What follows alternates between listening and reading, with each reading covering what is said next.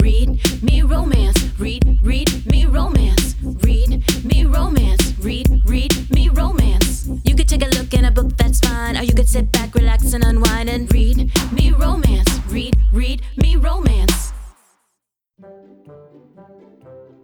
Jagger Cole has a brand new book, The Bratva's Locked Up Love, now in Kindle Unlimited. I'm locked behind bars with a beautiful monster. I might be one of the youngest surgeons in the country, but as the in house doctor in the hellish top secret prison my father runs, I'm like a trapped dove in a cage with bars that are all too real. That is, until prisoner 5049 ends up on my operating table. He's massive and strong, his powerful body marred with tattoos and a maze of scars that tell a story. It's obvious that he's dangerous. His presence terrifies me. Everything about him tells me to run. And yet, I can't seem to get away from him. Even at night in my dreams, Maxim is there, haunting me. Nobody can tell me how or why he's here, but when a prison break loses the monster himself, I suddenly find myself locked in hell with the very devil who's been stalking my dreams. This is wrong. His gaze shouldn't set my body on fire. His voice shouldn't melt me into a puddle. His rough touch should make me tremble in fear, not ache for more. The rules of Yellow Creek Prison are simple don't get too close, respect the fear you feel, don't let your guard down. I broke them, now I'm his.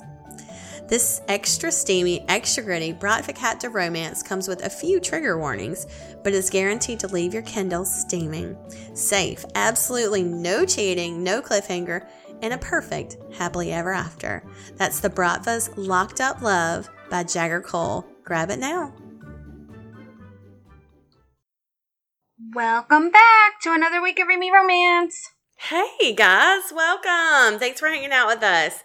We have a brand new book from Mae Harden. It's called Anyone But You. We'll tell you all about it in a little bit, but get excited. I mean, season nine is just, it's going to it's gonna be fucking hell. it's gonna be like it's so much work, but I'm so excited. I'm yeah, that there's so books. many new books, yeah, fresh content. Mm-hmm, yep, it's brand new books every week. I don't think anybody's even putting in old material that they've released. I think it's all fresh stories. Yeah, and I'm so excited because there's a ton of authors that are new to me that mm-hmm. I like I've interacted with on Facebook or Instagram forever and I was just finally, hey, do you want to be on the podcast? Or like they would ask us, they would email. Like I tell people all the time, anybody can be on this podcast. It doesn't matter. Like you write romance, come on, we'll let you in. just send us an email, readmeromance at gmail.com. It doesn't matter how many books you've published. You know, if you if you want to get on it, make it happen. So anywho's. So yeah, we have Mae Harden this week. Anyone but you. I'm super excited about it. She is so sweet and together, like really organized with her stuff. She sent her book like way early. She was like, here's your blurb, here's your covers, da da. I'm going to do this giveaway this week. She listens to the podcast. So she was like, this is going to be my giveaway. like, just, like she had it together. I was like, this is amazing. I love when they have it ready to go. Yeah, me too. Yes. Here's her book bio. It's, or her author bio. It's really cute. Hot with a plot is Mae Harden's personal motto. Mouthy, relatable heroines and alphas with marshmallowy insides are her addiction. Like sold.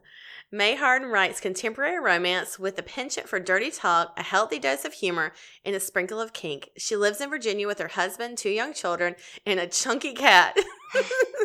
Mae loves to bake and makes homemade wine to keep up with the household demand.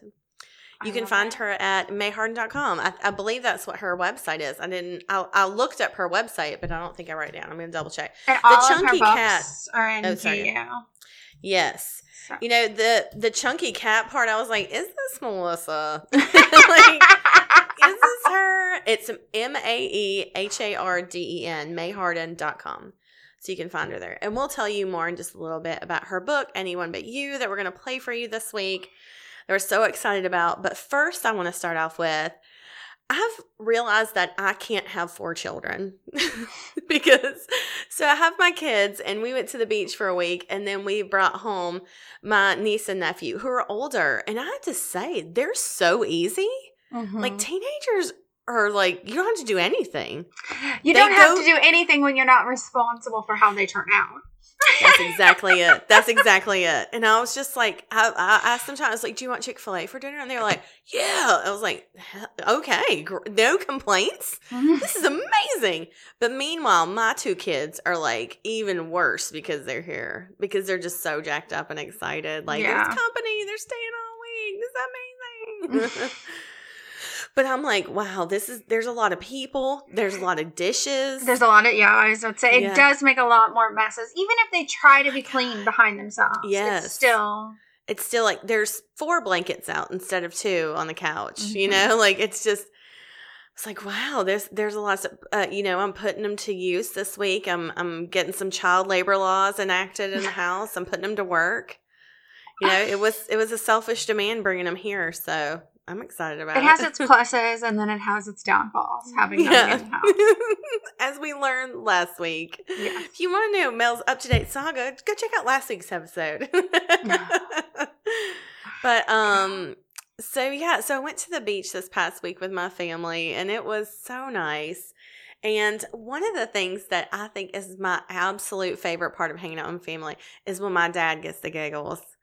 When he laughs, it's like it's it's like that hound dog laugh, like where it's silent, and then mm-hmm. all of a sudden it's like, you know, like it's just like he's choking. It's so funny. Oh my god! And we had the best time. And like at one point, my brother and I were on the beach, and my mom was like, I never realized how similar you two are from behind. She was like, You both stand the same, you walk the same. She's like, This is weird. Really? And it, yeah, yeah, it was funny. Like, we were both walking out to the beach or something, and we were like talking or whatever. And we came back up, we were probably peeing in the water. And so, like, when we came back up, my mom was like, She's like, That was really crazy, you know, like seeing you two from behind. So, so yeah, but it was a fun time. Like, it was just so nice to be in a different location and to hang out with everybody and we had some good seafood and just, decompress. Decompress together is always yeah, nice. Yeah, and, and especially when you're sharing a house too. Then yeah. you get to have, I think, even better moments. Like some of you mm-hmm. will stay up later together some yep. nights, and mm-hmm. it's not like a mm-hmm. hotel room where you're kind of put apart and things like that. Mm-hmm. It's nicer. It's different. Yeah. You know, my sister's boyfriend was there, and we used to be really good friends a long time ago, and we hadn't talked in a couple of years, just, you know, distance and everything that's been going on. And we actually hung out and we were up and it was just the two of us on the porch and it was to like almost one in the morning. And we were laughing so hard. We were having, and now I just remember thinking like, this is just like old times. Like mm-hmm. it was mm-hmm. so nice to like see him and hang out because we hadn't spent any time together in a while. And, and that was like, it was just so nice. Like I remembered while we were friends and like, oh man, this is awesome. Like it was just it was so good. Like it felt like just that we really came together and it was it was awesome. Yeah. It's nice to sometimes reconnect. Like I always feel like I'm close to my family members or the people around mm-hmm. my family. But you know, sometimes you step back and you're like, God, it's been like a year since the two of us have sat yeah. down and yeah, had a that conversation was, that was literally time, just mm-hmm. us. Yeah, it had been like uh, almost two years. I mean, I guess like a year and a half, I guess, since I'd seen him. Like it was a long time. Yeah. But the other thing that I loved is that my dad told me the entire week about 90 Day Fiance, and I have no idea. I was just like, uh huh, mm-hmm, mm-hmm. He just wanted somebody to tell about it, and I don't. I would have been there. I would have been good at this. I, I know. I kept thinking, I was like, why doesn't he just talk to Melissa? Like, I wish he would just text you, but he's not good at texting. I wish he would just like call and talk to you about it because he he just needs somebody to talk to about it. Because nobody you do. I don't know how he it. does it. How he doesn't have like one person not to talk. Mm-mm. I have a Read Romance listener I text with. like, we've never even met. I don't even know what she looks like. and we text like every week, every Sunday. It's like on. You have to have somebody to talk to about this. That's what he was telling me. He because he was watching that one episode. He was like, "I think she's a lesbian," and I was like, "Who?" and all of a sudden, he like he starts telling me, "I'm like, I don't know who this person is, but I know already that she has she hasn't slept with a guy, but one time she gave all his presents away for Christmas. She gave them all to her girlfriends. She stays at her girlfriend's house. She had a photo of her in bed with the girlfriend." He's like, really? I, I think they've slept together more than mm-hmm. that. But I don't know. I don't know. He's convinced. Okay, he's got a conspiracy theory. I never thought about it that way, but it. now I'm trying to like think yeah. back. I'm like, maybe mm-hmm. he's talking about uh, Natalie and Mike, which everybody, if you've been watching, knows who Natalie and Mike is. And of course, we all know because if you follow the blogs that they are now Mhm. broken up, and she is going to be on Single Life. Mhm. So we'll get to jump into that. We'll do but- find out now. But he killed me because he looked at me and he leaned real close. He was like, I think she eats from both sides of the buffet. And I was like, what the fuck did you? I think she's I'm dying. I know. I was like, both sides of the buffet. I was like, "Mm, you old man, get out of my face. I died. This is they're like I think both of these people are like Mm-hmm. Toxic or toxic to each other. They're the type of relationship you find out when you're like you hear about them being with somebody and you're Mhm. like I can't believe that either one of them act that way. They Yeah. are what it's what one another person can make toxic. yeah, she pushes yeah. every one of his buttons and he's the most laid back person her he was. And like, like all that- the passive aggressiveness just floods out of him onto him and it makes him look disgusting. And I'm like, only she can bring that out in him. It's like the every relationship when you're 20. You know, Yeah. like where it's like super toxic, tragic, like codependent. It's like, true. I think about the shit I would fight about with my husband when I was like in my early twenties. It was so Mhm. stupid. right? The dumbest shit. Oh my gosh. Okay, so I have something else. I have lots of stuff to talk about, especially books I've read lately. But there has been one thing that's been on my mind for like the past week, and I wanted to know: eh, Have you ever wanted to rewrite a story before? Like you read a book and you were like, "I could have done that so different. Maybe not even better. Like the story just didn't go where." Yeah. Have you done that before? Have you ever been compelled to like write it? To just be like, Not "Oh, super compelled to write it, but think, Mhm. God, I wish I could have like made a few changes, or this could have been better if it went this way, or Mhm. I mean, I'm sure. I think every idea probably spins from another idea that you think Yeah. you could do better, or how it should have went, or how you thought it was going to go, which is Yeah, a yeah. completely different idea. hmm You know the there was a meme that got passed around in our Read Me Romance group, and it was uh, the picture, and I think it's from um. Well, I know it's from Eclipse, the Twilight movie, the third one, and Edward is like in Jacob's face, and the on the meme it's the words, and the word these words are not said in the movie, but it says, "You begged her to kiss you. She begged me to fuck her. We're not the same." And I was like, why was that not in the book? I know that's really good. that was so fucking hot. Like somebody wrote that, and I was like, that's a fucking lie. I don't know if that's from another book or from another movie or whatever, but like it was perfect for that scenario.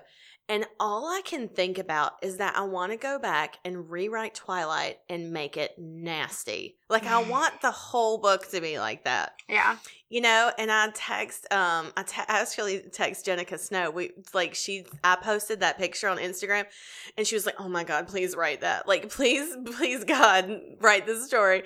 And i was like no i need you to do it so it's a surprise. And she was like she was like i just have semen all over her and i'm like exactly that's what i want and then I text her and I was like, I said on there something like, I was texting her and LB about it at the same time. And I was like, I said, I want Bella to come downstairs in Daisy Dukes and a crop top. And I want Edward to like finger her on the way to school. Like, that's the kind of shit that I want to happen. Yeah, like, I you want, want it to be erotic. Yes. And so like, you know, EL James wrote fan fiction for Twilight. That's how that's how um, you know, 50 Shades of Grey came about. It she read the book Twilight and she wrote she rewrote Twilight as two humans, one of them is a dom, one's a submissive. That's how it happened. And so but I never re I never considered rewriting the real story from a perspective that it was just filthy. Yeah. And uh, because there there is so much about it that's like tender and innocent and sweet, but like there's also there is something missing when the book is over like i mean they never obviously there's never like a detailed sex scene there's not any sort of description it's just like it all fades to black and so you know that happens but at the same time like I don't know. I haven't read many books that the love story was so good that you didn't need intimacy. And that Yeah. was one where like the love story is good, but I feel like it still needed that intimacy. You know, that that was something that's missing. Yeah, I think I'll always want a little bit of intimacy. Yeah. I need the yeah. kiss. I need Mhm. I don't know, a little bit. You know, you don't have Mhm. to give me one after Yeah. another, after another, Mhm. after another. Mhm. But I want something. I want to hear what's going on in their head. You know, have those same emotions that you would Mhm. have, or you. I just need a little bit. like a like an, an a more relatable response to something, you know. Yeah. Like even like you don't even have to talk about his dick. Like just to say like they're in bed together, they're holding each other, like you know that kind of. And then the movie gave you actually a little more of that because Yeah. it showed like glimpses and stuff of them in bed together, and that was great.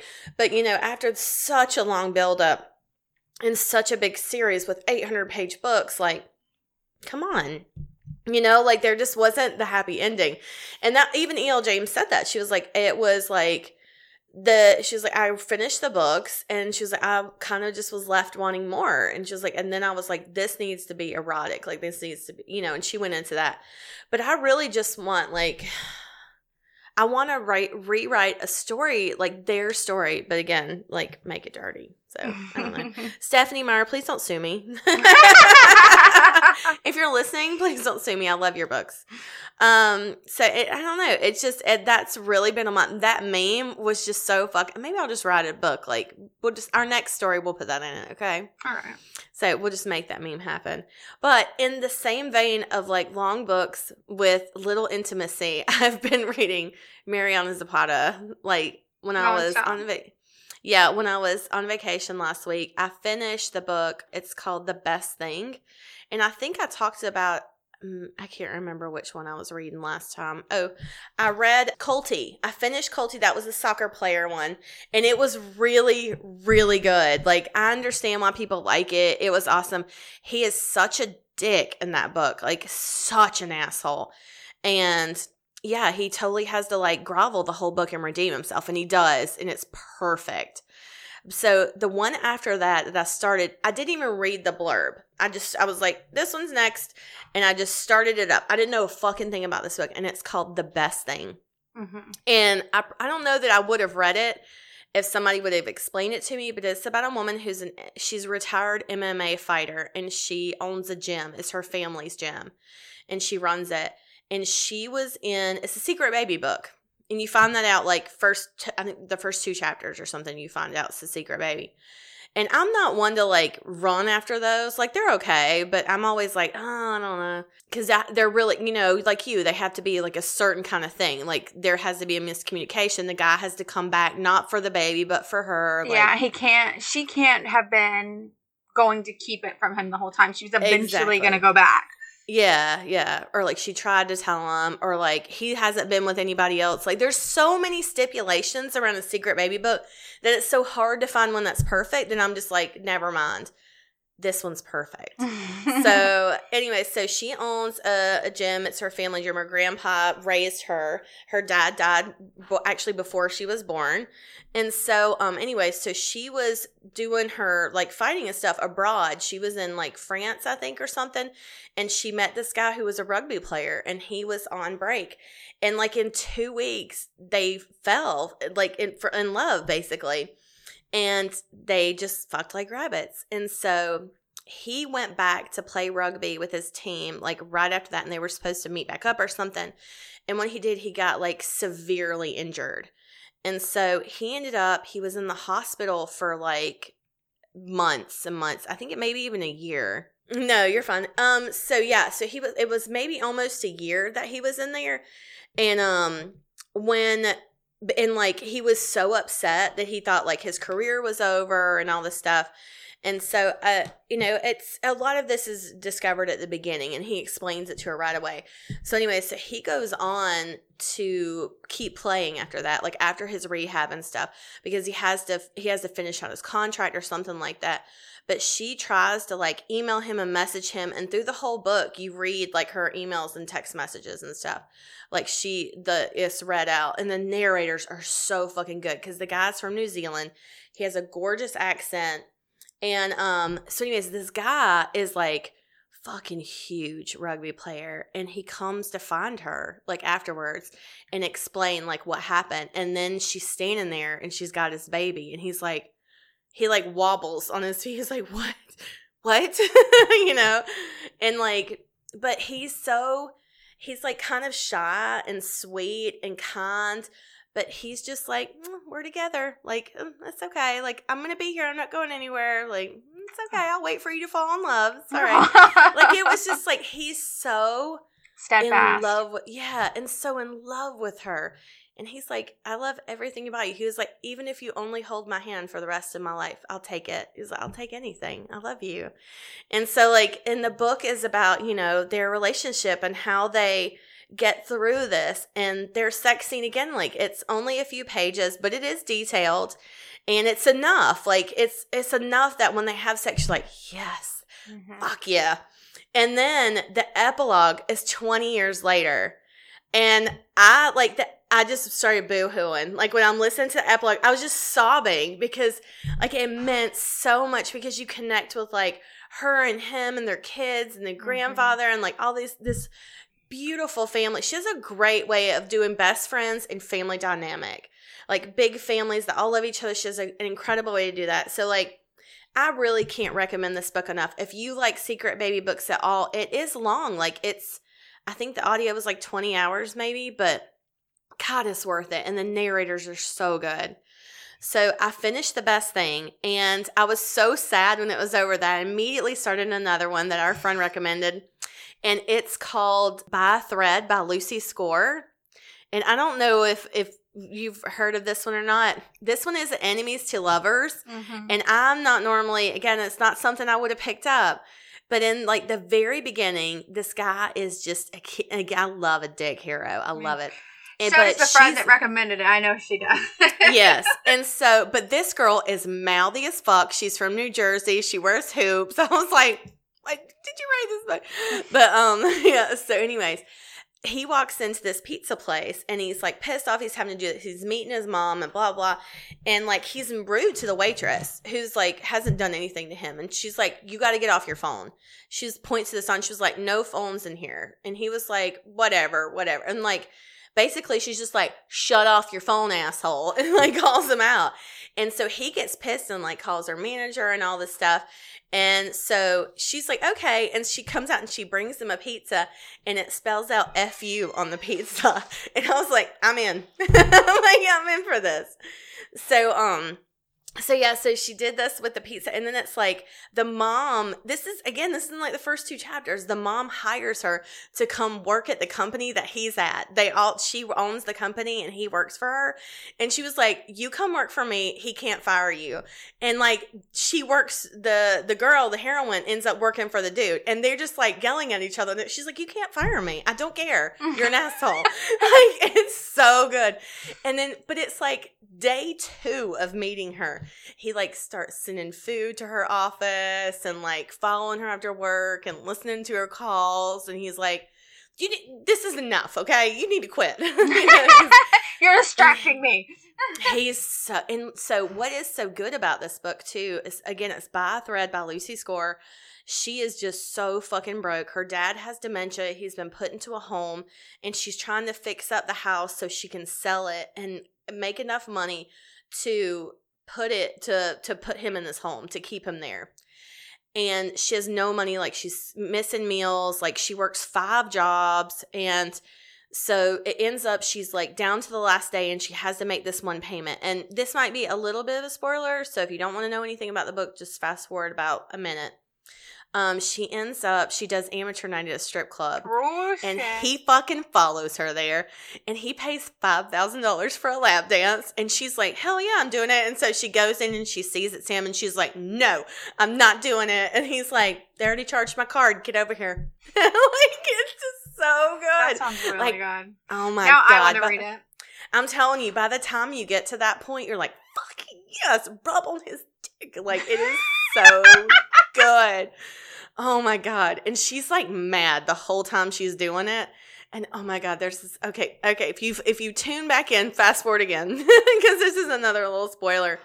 But there's like this scene where he goes in the bathroom and he's like jerking off, and she like catches him, and she goes in front of him and like takes off her panties and gives it to him so he can like use them to jerk off. Mm-hmm. Oh my god, so hot. But like the, again, this is a book. It's a lot. It's probably a little bit longer. It's three or four hundred pages, maybe. But You really So connect with the characters and stuff. Yeah. When you get time in a book like that, you really fall in love with them. I will say, I wasn't crazy about the female narrator. She sounded a little like Jennifer Gardner to me, weirdly. Like, My I don't know why. doesn't like her for some reason. I love her. Really? It's not that I don't love her. I just didn't know if it fit the heroine. I was mm-hmm. going to see. We bicker is- about it a lot. of course you do. Of course you do. Um, but the male narrator in this was fantastic. Uh, Sebastian York. I think like Everybody he's kind of like big. Yeah, he he does. He has a great voice. It's like really rough and growly and pissed off. So he does great. The other girl is Erin Mallon, and so I mean she was good. There was just like something about it. I was like, oh, you know, she seemed kind of sweet and innocent, and then I was like, this, This bitch girl would is be not like. her. Yeah. No, no, she was. She's no Jennifer Gardner. Although she is like heart of gold, like really kind to everybody but him. Yeah. Like she's a dick to him, and it's like really the reverse, you know, because you're like, oh, I want the hero to be a dick to everybody but her. She's a she's nice to everybody except him. I like that. so it really is like a flip. Yeah, I know. I was like, fucking get on him. So I can't read that. I can't recommend that one enough. Um, by Thread by Lucy Score. That was I had read Lucy Score, but maybe like some of her older books, and I in my mind I just had her put in a box where I was like, oh, she's like contemporary, like you know, easy, whatever. Like, uh, you know, maybe not like exactly what I want, but Mhm. this was like perfect. It was safe, sexy, just fun, a little angsty, but also like in the best way. And the heroine just was like snappy and he was mad. It was like it was perfect. And you know, I even said like I'm afraid to read another book by her because this one was so good. Mhm. But it also should tell me that she's probably got other books I'm gonna fucking love Yeah. too. So I know I mentioned from Lukov with Love by Mar- Mariana Zapata. I started another book by her, and it's Wait for It or no shit. Uh, Dear Aaron, and it is about one of the um the sister in from Lukov with Love. So if anybody wants to, those books are connected. This book that I'm reading now, it's a girl that writes to. He's in the military. It's uh letters they write back and forth, and I don't know if the format changes in the book, but every every every time it switches, it's just them reading a letter to each other, and they're answering questions and they're talking back and forth. So it's kind of nice. Like it's basically just dialogue the Mhm. whole book of them like talking to each other Yeah. and there's not like inner thoughts or anything so it's like you learn as they learn and so like it's i love it so far I, i've been listening to it and i love the concept too of a pen pal i think you know we did um ps you're mine and people love that book so much because they're like oh the you know who's in the military she wrote letters like this is so cute so if you want a long version of that get um dear aaron by mariana zapata if you want the shortened diet version, get PS You're Mine by Alexa Riley.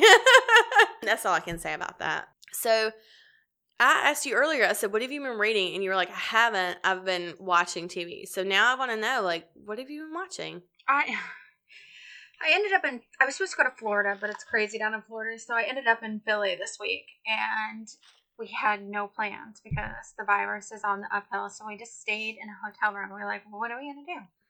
And we watched, we downloaded um, uh, Mob Wives, the reality show, Yes. and we sat in that bed for like four days and we watched Mob Wives. We got through like two and a half Mm. seasons, How many seasons are there? six. Holy shit. I had no idea there was that many. But I forgot because I watched this when it was live years and years ago. And Uh-huh. as we're watching this, me and her both are watching it. We were like, I forgot this. Like it was like really shocking things that happened. Like I like right before it was about to happen on the show, I like turned around. I was like, oh, he's such and such, and you're like, it's actual newsworthy things, like newsworthy Yeah. CNN things happen during Oh, the filming of this Mob Wives show, reality show. oh, wow. Really? Yeah, like one of the biggest buffs and mafia or a bust in mafia history happened. Like a hundred Oh, something people were uh whatever arrested, arrested and, and- all yeah. kinds of shit. But they're actually Damn. this reality show caught some of those moments Holy shit. of these women experiencing the moments, like watching the TV yeah, and stuff yeah. like that, and their family members being arrested Oh, and things like that. Yeah. One girl is Damn. actually on the phone, like trying to find out what's happened, and she can hear them, and she starts to like scream bloody murder. Are you serious? Yeah. Holy shit. So, but I just forgot how good it was. So how many episodes are there or how long are they? Are they different seasons are different long. Some are like 12 Mhm. episodes, some are like 15 and 16. But I've just been like listening to it nonstop, even since I got back home. I laid in bed was- all day yesterday and watched like a whole season, I think. I was wondering how long the episodes were. Like if it was something like they're like an hour long. I kind of like when they're long like that because you you like same thing with a long book. You get time to meet the characters, develop the story, that sort of thing. well, You're you've got some of the same characters for all six seasons. But um, Yeah. each episode's like 45 minutes. Mhm. So you get Yeah. to know everybody. But it's I crazy to watch these women like I don't know. Now I even calling my kids like brats. like, stop being a brat! Get out of my kitchen! I love that. I love it. Oh my god! So, what else have you been watching? Anything besides that? What did you eat when you were in Philly? Did you you went to Reading Terminal? Because I know you sent me pictures. I was like, I know what you ate. but it was terrible. The picture was so good. We stopped and got like we went to this one place and it had like funnel cake and a corn dog and fries and we sat down and I'm like we take a picture and then we go to eat and I'm like this is so not worth it. It looks Yeah. so much better in the picture. No, the, in Reading Terminal, there's the Dutch one. It's like the or the Amish ladies that are there. Yes, I see they that. Yep, they make the homemade pretzels and they wrap the hot dogs in the homemade fresh pretzels. I didn't get that. I seen them and I always love those, but I always get those when I go to Jersey. Like it's right down Uh-huh. the street from my friend's house, Yeah. so I eat them all Mhm. the time. And then I seen the funnel cake and I was like, oh, it's Oh, called like different. Fox something. Mm-hmm. The I mm-hmm. don't remember that one. There's also that sandwich place. I'm surprised you didn't get that because that's like the big one that's there too, where they do the, like the broccoli rabe on top of the like turkey and stuff. It's like a shaved turkey sandwich. I'm so fucking hungry right now. But we made a, we actually ate the room service. The hotel was like it was a Four Seasons at the Comcast. Yeah. And the hotel was interesting. So you walk into the lobby, and the lobby only goes to the, or you walk into the main floor, the bottom floor, and it takes Yeah. you take an elevator to the lobby. You can only go to the lobby, and you go up in a glass elevator. Oh So you see the outside of the building, and it takes you up to like the 60th floor, and the hotel is between floors like 50 and 70. Damn. So then you go to the lobby, and then you go to another bank of elevators to go up and down. oh my god. But it's like a brand new hotel or something because it's so high tech that like you don't have to call anybody for nothing. You order. Mhm. There's an iPad when you walk in. oh, I like that. That's uh the hotel in uh, Universal, the Aventura. Uh-huh. It's like that I didn't even where you have, to, like, iPads. There was It's no a new ice one, though. machines or anything like that. I text. I'm like, can I get such Mhm. and such? And they're like, right Yeah. up. So I didn't have to call nobody for nothing ever. Oh, I Just love text, that. text, text, text, text. I love that. It was awesome. I was gonna say there is a place in Reading. If you come in, I don't remember which side of the street it's on, but it's like right when you walk in the door. That's um like I guess it's like an Asian uh, little booth or whatever, and they have like fresh duck hanging up. Mm-hmm. Like they'll like do the crispy duck skin and stuff. They'll have that hanging up. They have like the best soup dumplings there. Oh my god, it's like a vegetable soup and broth, and then they'll put like the pork dumplings in it, and I just want to like bathe in it when I'm there. I'm such a creature, Oh creature, of habit that like we really didn't leave the Mhm. hotel that much. Yeah, that um. I can eat the rooms. I think I ate like the chicken like three times in a row. But it was really good. They had like some Yeah. Parmesan crisp chicken thing. I was like, this is like the best piece of chicken I've ever ate. I'm not But- surprised. Yeah. Mhm. All right, let's tell you a little bit about the book we're here to talk about today. Anyone But You by Mae Harden. Um, it's a Sugar Creek novella. I told you earlier where to find it at maeharden.com and I read her author bio, but I'm going to read you the book bio for the one you're about to listen to. It was supposed to be quick. Oh, sorry, her name, I guess, is Sutton. It was supposed to be a quick boat trip out to the island one morning, just enough time to get the photos I need for my research grant, but nothing ever goes according to plan. The ship captain I'm expecting is replaced at the last minute, leaving me stuck with Dean Carpenter, cocky, charming, and unfairly sexy. My best friend's older brother is six and a half feet worth of thorn in my side. The more time I spend with Dean, the more I'm the more I grudgingly have to admit he's not the teenager I remember. He still loves to push my buttons, but he's found new ones in places I can't resist. Dean. Filling in for my brother was ne- has never had a better view. When Sutton O'Brien turns up on my pier, the mouth-watering curves are all new, but her fiery spirit is just as intoxicating as I remember. Stranded by a heart-pounding accident in a storm of biblical proportions, I'm given the one thing I want more than anything else. One more time with my uptight little historian. Now I have to show her how right we are for each other, in bed and out. I love it. I love it. It sounds so cute. A good sea captain. I love it. So we're gonna go ahead and let you get into the first installment. Um, we'll tell you about the giveaway and all the good stuff on the other side. So we'll see you then. Honey and Growls by Lonnie Ree. Celestial Falls, Book 2 in Kindle Unlimited. A tiger, a wolf, and a dragon walk into a bar. This isn't the beginning of a joke, it's the start of my evening. My bar, the Honey Pot, is the most popular spot in town. As a grizzly bear shifter, I'm big and bad enough to keep order with the rowdy biker crowd. Well, mostly. Meeting her changes everything. The curvy little Spitfire is on a mission to bring me to my knees, and my bear is ready to roll over and beg for more. With my hackles raised and my guard down, I don't realize my lonely heart has been stolen. I can't deny myself or my bear any longer. Burning with the urge to claim my mate, I decide it's time to make my move. I won't let anyone stand in my way. Look out, little honey, your growly bear is coming for you. I love this so much. honey and Growls by Lonnie Ree. Grab it now in Kindle Unlimited. This is Anyone But You, a Sugar Creek novella by Mae Harden.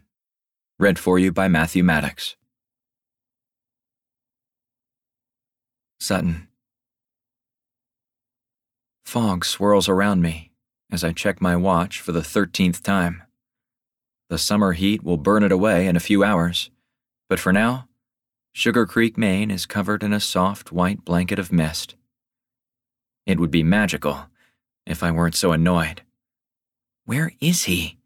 I whisper into the fog. As if I've conjured him, a hulking shadow stomps toward me along the dock. When I realize who it is, my heart beats faster. Dean, what are you doing here? Good morning to you too, sunshine. Where's your brother? He takes a sip from his coffee cup and scrutinizes me with his whiskey eyes, making me wait for his answer. Ignoring the little tingle that always runs up my spine when he looks at me, I lift my eyebrows in a silent challenge. Which one? He smirks as he shrugs past me, heading toward the boats. I trail after him, crossing my arms over my chest. If there is one person in this tiny ass town who I don't want to be stuck with alone on a boat, it's Dean Carpenter, my best friend's older brother. When we were kids, he made it his personal mission to annoy me at every turn. He'd interrupt me in the library and tease me when I'd skip parties to study. As if that weren't bad enough, I watched him flirt with and charm every girl in town. Everyone except me. When it came to me, Dean was more interested in what buttons he could push to piss me off. Once he found them, he'd slam his hand down on them repeatedly. Muriel said Jake was taking me out to the island. Dean chuckles, a warm, deep sound that hangs in the thick air. Muriel says a lot of things, but you've been gone so long, maybe you've forgotten. It hasn't been that long. For instance, I've been back long enough to witness the way he walks around town with that cocky ass smirk, like he's God's gift to Sugar Creek. Though, I can grudgingly admit that if I looked that good, I might be a little smug too. Dean takes a long step onto the dock of a huge white boat. Carpenter Excursions is splashed across the side, along with a silhouette of three whales breaching the surface of the sea. I'm momentarily distracted by the way his jeans wrap around his butt, but then he opens his mouth again, ruining the fantasy. Look, Sutton, this isn't my first choice for a Monday morning either. Jake booked this adventure as a favor to Muriel, and then conveniently came down with a cold.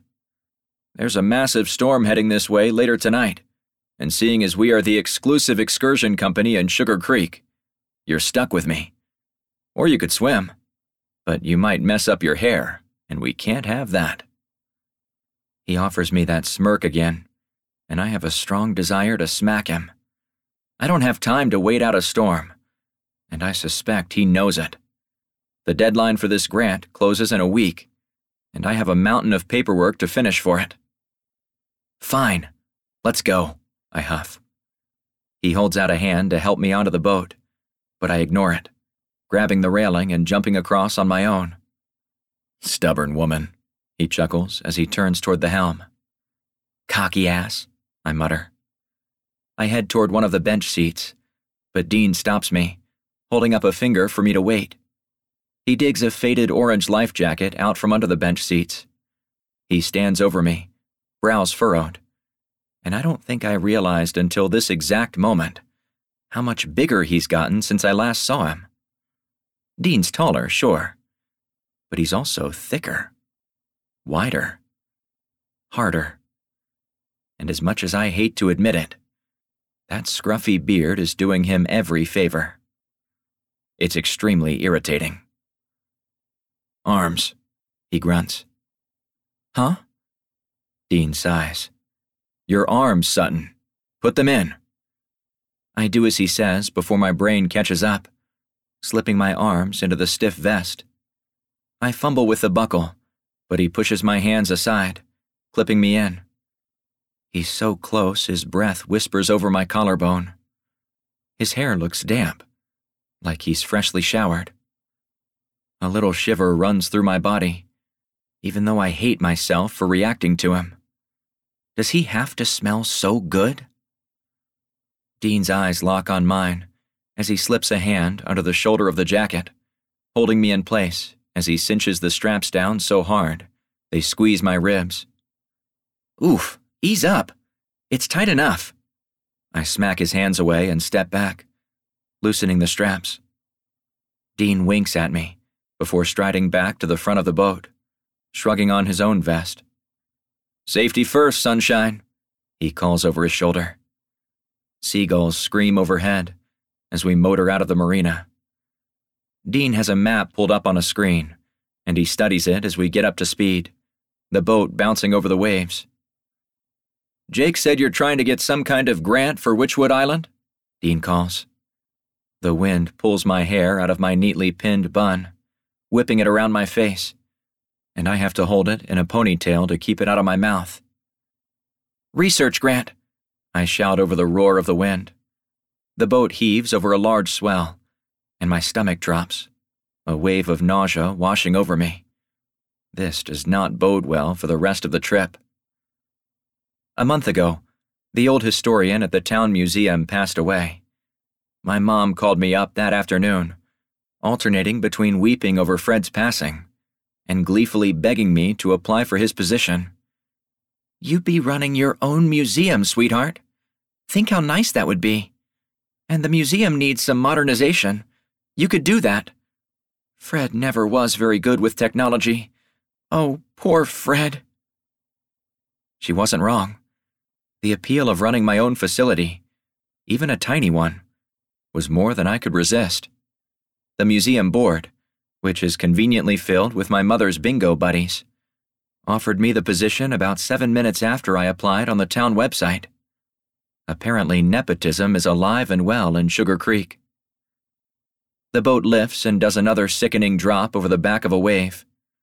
My insides twist, nausea overwhelming every other sensation. Dean glances at me, brows furrowed. You okay back there? You look a little green around.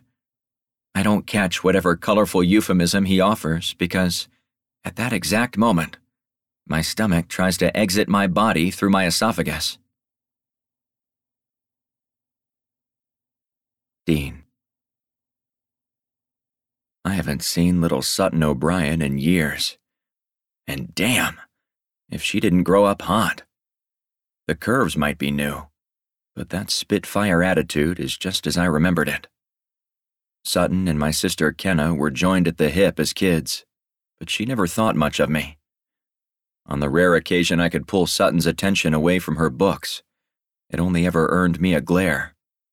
Although, a glare from Sutton was always more fun than fuck me eyes from anyone else. But Sutton isn't glaring now. In fact, she looks white as a sheet, her eyes wide and unfocused. I run whale watching excursions all day, every day, so I know the expression of someone who forgot their dramamine. You okay back there? You look a little green around the.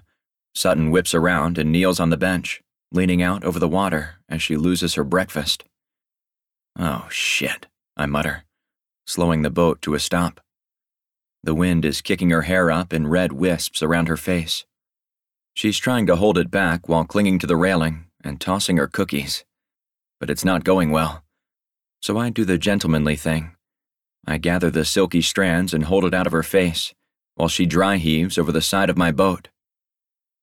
Don't look at me, she moans. You think I haven't seen people upchuck before? I let my fingers dig into her hair just a little. Holding back hair is 50% of the job, Sutton. Don't pull my hair, Dean. You know I hate that. How can you be so sure? I haven't pulled it in at least a decade. Maybe you'll like it better this time. Sutton squints up at me, green eyes wide and disbelieving. Are you really making dirty jokes while I vomit? Well, I figured you were nearly done, so. I shrug and grin at her. She rolls her eyes, reaching up to push my hand away. How thoughtful, she deadpans. Her fingers slide over mine as she takes her hair back. I let her go, trying to ignore the prickle at the back of my neck at her touch. Shaking out my hand, I go to the cooler and pull out a cold Dr. Pepper, holding it out to her. She stares at it, shaking her head. I don't drink soda. It'll make you feel better, sunshine. Just take it. Sutton sighs, but takes the can anyway. There are over 4,000 islands off the coast of Maine but Witchwood is the closest to Sugar Creek. I'm not sure what Sutton plans to research on the little hunk of rock, but then I'm just here to drive the boat. As we get close, I slow down. Sutton gets to her feet, looking like she might lose it again. What are we looking for? She pulls out a laminated photocopy and shows me an aged sketch of the island, with slanted script around the edges. She points to a large crescent shaped cove. There would have been a dock here, and some fishing shacks up above. I study the island, pulling the boat around until I spot the cove. This feels like one step away from reliving my Goonies phase. Sutton sighs. Honestly, I'll be thrilled to find anything left at all. It wasn't even a permanent settlement, just a spot for local fishermen to take a break. So, a glorified man cave? Sutton's full lips pull to one side like she's trying to suppress a grin. If you have to be reductive, I guess. We motor into the cove, and sure enough, the moldering remains of an old dock are sticking out of the water. I steer clear of it, dropping the first anchor off the bow as we crawl along.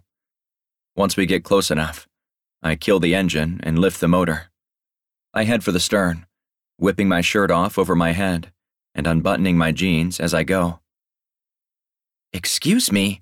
What are you doing? Sutton looks horrified. I wink at her as I drop my pants, revealing my swimming trunks underneath, reveling in the brief glint of intrigue that flashes across her face. But then she purses her lips, annoyed at me all over again. I jump off the back, grab the second anchor line, and start pulling the mammoth of a boat toward shore. Can't you just do that thing where you run the boat up on the sand? Sutton shouts over my splashing. Only if you want it to wash away at high tide or risk capsizing, I call back. You're not afraid of getting wet, are you? Her face goes beet red. Huh.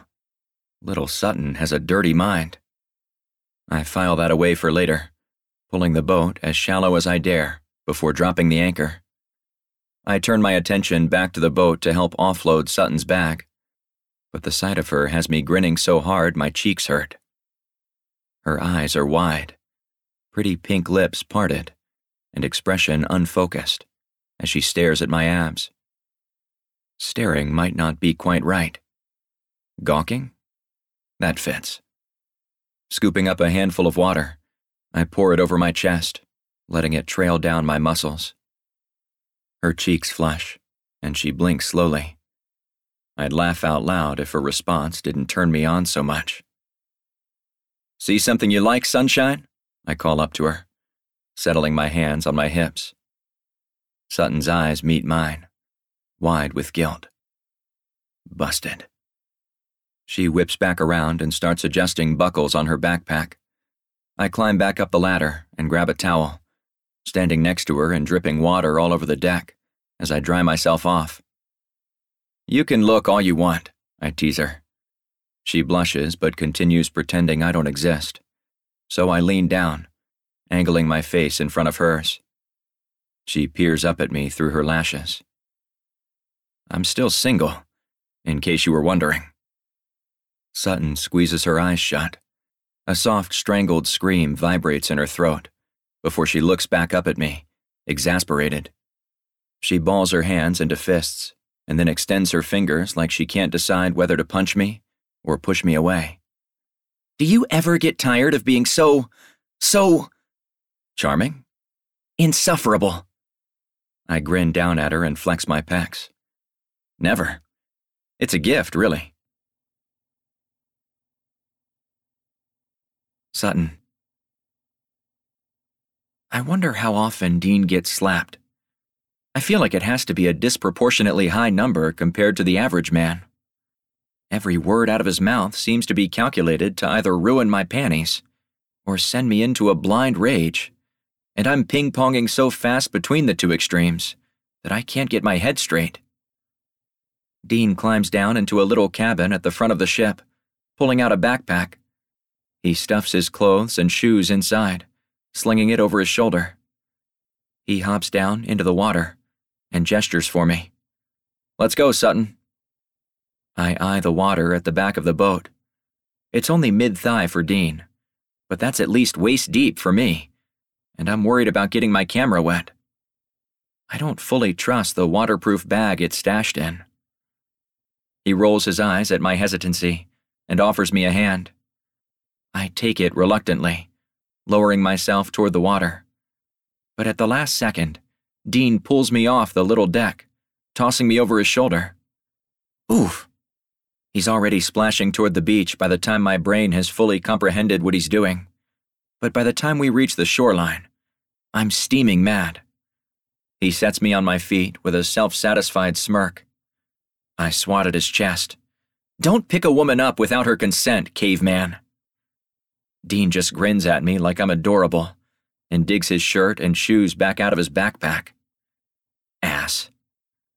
He puts his shoes on first. Anything to go shirtless a minute longer. The muscles in his tan back twist and flex, tapering down to what surely has to be the greatest ass to ever sit under a pair of swim trunks. I need to look somewhere else, literally anywhere else. If he catches me staring at his ridiculous body one more time, I might actually die of embarrassment. So I start walking.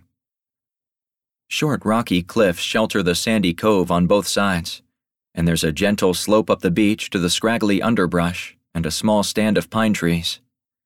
My heart beats faster when I spot a straight line of stones and some rotted boards. Oh my god, that might have been one of the shacks. Dean tromps after me as I dig my camera out of its waterproof bag. You can wait on the beach, I say. I'll be fine. Besides, I doubt you'll find it very exciting, since it's not wearing a bikini or throwing itself at you. What's that supposed to mean? He squints at me, the little crinkles next to his eyes deepening. Never mind, I mutter. It doesn't matter. It matters to me. Just because someone throws something in my direction doesn't mean I catch it, Sutton. He stands by my side, and I can feel his eyes on me, so I glance up feeling like a jerk until he gives me a wolfish grin. Besides, maybe I want to see what excites you. And there it is. Suit yourself, I shrug, walking away so he can't see me blush. We move slowly, Dean asking questions while I snap photos of everything I can find. He seems genuinely curious, and when he forgets to be a cocky douche canoe, he's actually pretty decent company. I shouldn't like that he's interested in my project, but it seems I can't help myself. We get to the high point of the little island a couple hours later and take a break in the rocky clearing, both of us muddy and sweaty. Dean has been watching the sky all afternoon. He hasn't said anything, but I can tell he's paying attention. As we sit, the wind shifts from blowing softly in my face to a hair whipping frenzy at our back. Dean's eyes go wide, and he gets to his feet, shoving stuff back into his pack. We need to go, Sutton. Right now. Why? Dean points at the dark clouds in the distance. The storm is coming early. He places a hand on my lower back, gently pushing me back the way we came. Knowing all too well not to test Mother Nature, I follow Dean back through the forest toward the cove, at twice the pace we hiked up. By the time we reach the shore, the sky above us is darkening. The wind is swirling in the cove, wrapping my hair around my face as we strip our shoes off on the beach. I'm going to pick you up, unless you're in the mood to get wet, Dean warns. I'd say we need to work on his vocabulary, but no matter how he worded that, it was going to make me blush. No, it's fine. I take my backpack off and hold it against my chest as we wade into the water. Halfway to the boat, the water is already over the hem of my shorts. Even in the protected cove, the waves are kicking up, and I'm struggling to stay on my feet. Dean watches me struggle for a minute before he's had enough. He takes my bag, slinging it over his shoulder. He hooks an arm through mine, pulling me close so he can steady me. His arm is warm against my skin, and as much as it kills me to admit it, I don't hate the way it feels. Between the rising tide and waves, I'm soaked by the time we reach the ladder. Dean puts a hand on my ass, boosting me up on the boat as a wave crashes over me. Somehow he keeps my bag dry, handing it up to me and climbing the ladder at record speed. Put your bag in the cabin if you want it to stay dry, he says, flipping switches on the dash. I stash my bag and grab my life jacket as he turns the ignition on the boat. The engine revs once, and then sputters. Dean's eyes widen ever so slightly, and he turns the key again. Nothing. Shit, he mutters. Shit, what? He doesn't say anything, but leans down and sniffs the panel under the steering wheel. And then I smell it too. An acrid burning odor drifts on the wind. What is that? Off the boat, Dean barks as he rushes toward me. But, Dean grabs me by the life jacket and jumps into the water, taking me with him. I bob up out of the water a second later, sputtering and wiping the salty spray out of my eyes. Dean drags me back toward the beach so fast, my feet don't touch the sand until we're on dry land. What the fuck are you doing? I yell over the rising wind smacking him on the chest as soon as I can stand on my own two feet. Something is wrong with the electrical, he yells back over the wind. It's not safe. I remember that sharp odor, and my stomach clenches. The blower wouldn't start, and if there's a spark, it could. Pfft. An odd noise comes from the boat, and both of us whip around, trying to place the sound. What was. Boom. A wave of heat and a deafening explosion hit me in the chest. Dean grabs me and throws me down in the sand, covering me with his body. My ears are ringing, and I can feel Dean's breath warm on my shoulder as he sucks deep, adrenaline fueled gulps of air above me. Then his weight lifts off me, the wind chilling my wet clothes as I sit up. Staring out at the cove, I put a hand over my mouth. The boat's practically torn in two, flames licking at the fiberglass hull. At least, what little is still sticking out of the water. Most of the boat is submerged in the shallow cove. I glance at Dean, too shocked to say anything. He's staring out at the wreckage, eyes wide, and mouth gaping. He has a hand fisted in his hair, and he's pulling it so hard it looks painful. My boat, he mutters. Dean, I say, trying to ease his grip, wiggling my fingers under his. He lets go and turns to stare at me. I feel like he's moving in slow motion, but my heart is pounding a million miles an hour. Dean! Dean, what are we going to do? My hands start shaking, and he's still sitting there like a zombie. Oh shit! Dean, we're stuck out here! Oh shit! Oh shit! Oh shit! Dean. I'm paralyzed, watching the waves wash over the remnants of my boat, snuffing the last of the flames. It's all I can see. My fucking boat just blew up. It just blew up 20 yards from me and could have killed us both. Sutton could have died, and it would have been my fault. Sutton's voice pierces my fog, growing louder and more frantic with every word. And we're going to die out here. What the fuck are we going to do, Dean? It's not like we can fucking swim back to Sugar Creek. I'm going to die on this stupid rock. Cool. Fucking cool. I guess you're just going to sit there and wait for the inevitable then. Her voice is so high pitched, she sounds like a squeaky toy as she gasps for breath. She's squeezing my hand so hard she's going to leave bruises. I don't even remember taking her hand, but I squeeze it back as I run my other hand down my face, only to remember that I'm covered in sand. Sutton is full on panicking, rambling about starving to death. Sutton, I try to interrupt, but she doesn't stop. It's going to be the fucking Donner party out here, but just the two of us. And I'm telling you right now, I'm probably all stringy.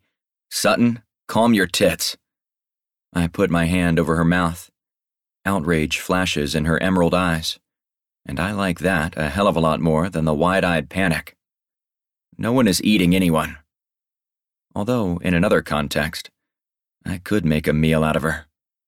But I'm guessing this is a piss poor time for dirty jokes. It's going to be fine. People know where we are. The boat has, well, had GPS. When we don't turn up back at the dock tonight, they'll come looking for us. It'll be tonight, tomorrow morning at the latest. I pull my hand away from her face and do my best to wipe the sand off her skin. She stares up into my eyes for a long moment. Oh, well, I hadn't thought of that. Sorry I panicked. Sorry I told you to calm your tits. She laughs, but then a thought strikes me. Give me your life jacket. Why? she asks as she unbuckles it. I take it, loosening the straps so it fits me well enough. We have emergency supplies on the boat. I'm going to see what survived. Is that safe? I don't think you should. You worried about me, Sunshine? Sutton glares at me. No, I just don't want you to die and leave me here alone. I've got this. I grin at her as I head back into the water. Debris floats around my legs, thrown around by the rising waves. I try not to think about my destroyed boat, losing business at the height of tourist season, or how close we both just came to death. There's more salvageable stuff than I had expected. The cabin is flooded, but the emergency kit is floating in the debris, unscorched. I breathe a sigh of relief. There's enough freeze dried food to keep us going for weeks, not to mention a tent, inflatable camping mats, and filtration straws. I make a couple trips, rescuing anything useful. I even find Sutton's backpack when it tangles around my calf in the rising surf. Sutton drags things farther up the beach as I bring them to her, taking everything back to the tree line. She's focused on what she's doing, but keeps glancing up to make sure I'm okay. The sky is looking ominous, and thunder cracks overhead, so I give up on salvaging and turn to shelter. There's a tent in the emergency supplies, courtesy of my brother's obsessive need to be prepared. With a lot of swearing, we get it set up under a pine tree. It's not pretty, but it'll keep us dry. We need a fire, Sutton says standing back and admiring our ramshackle tent. I glance up at her, ready to respond, but the words die on my lips.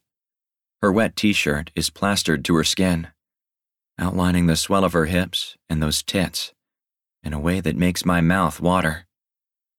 She catches me eyeing her and shoots me a dirty look. I shrug. She's one to make faces after the way she stared at me earlier. We could try, but the storm will snuff it in about five seconds. The words are barely out of my mouth when fat raindrops start falling around us. See? I ask her with a grin. I hold the tent flap open for her. Ladies first. She rolls her eyes but steps inside. Within minutes, it's a torrential downpour. We sit in silence, eating camping rations. I watch Sutton shiver out of the corner of my eye, her wet shirt clinging to her body as she rubs her arms, pulling her legs up to her chest. You need to take off those wet clothes. They'll dry. In this humidity? Not likely. I'm not sitting here in my underwear. You want to give me your shorts? She asks sweetly. Sure, but I'm commando under here, so. Never mind, she blushes, shaking her head. Here, I won't look, I offer, laying down on the camping mat and putting an arm over my eyes. She grumbles, but I hear her peel the wet shirt off. My smile fades instantly as I imagine her naked body beside mine. I clench my fists, forcing myself to keep my eyes closed. There's a rustle as she sits back down, and then all I can hear is the pouring rain streaming down the tarp. I'm wondering how long I'm going to have to lie like this when I hear Sutton shriek, feet kicking at the floor of the tent. I jolt up, looking for a threat but all I see is skin and soft curves and a polka dot panty set. Sutton standing, bent over me in the small tent, as she brushes at her leg urgently. Her mouth watering tits are threatening to spill out of her bra, inches from my face. I know I'm staring, but I can't help it. Her wide green eyes meet mine. She licks her lips, showing me a soft slip of pink tongue Blood is pounding in my ears, my body screaming at me to touch her. You promised not to look. Her voice is breathy, and she's still standing over me, looking like a full fucking meal. I lay back down, clenching my jaw and closing my eyes. You screamed bloody murder. I couldn't just lay here while you died. I didn't scream. I just screamed. Fine, I screamed. There was a spider on my leg. I nod, still squeezing my eyes shut. You don't have to cover your eyes, Sutton says with a sigh. You've already seen everything. I open my eyes, but stare up at the tent. I'm not sure I can look at her and keep my hands to myself. You okay? I ask after a couple of minutes. Honestly? She laughs. No, I'm fully aware this is petty given our situation, but I'm itchy and dirty, and I would kill for a shower. Well, that's one thing I can fix. I get to my feet, trying to avert my eyes as I hold out a hand for her. Come here. Sutton puts her soft hand in mine, her brow furrowed as I help her to her feet.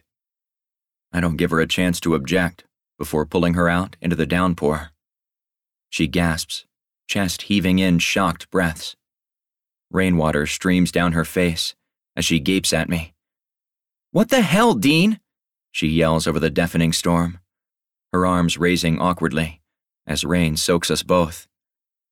You wanted a shower, I call back, raising my palms as the sand and salt wash away. The summer rain is so warm that it feels better than sitting in the little tent.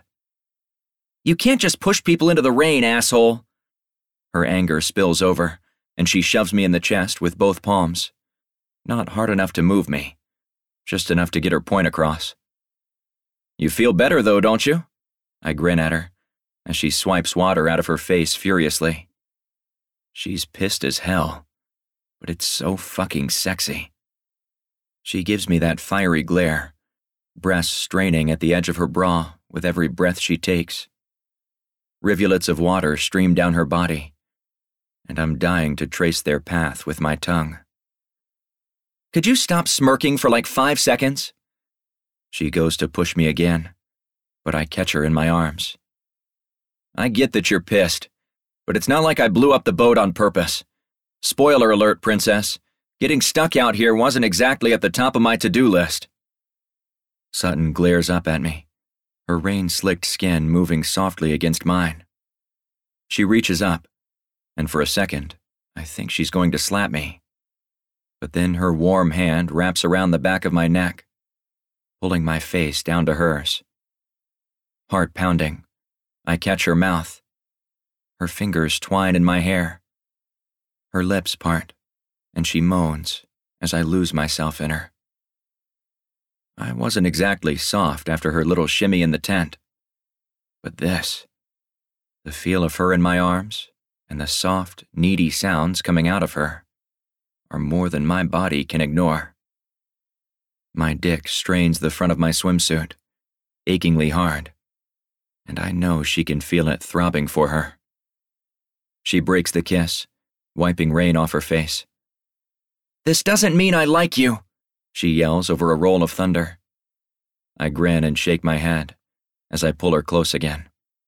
Of course not. Untamed by Molly O'Keefe is live today.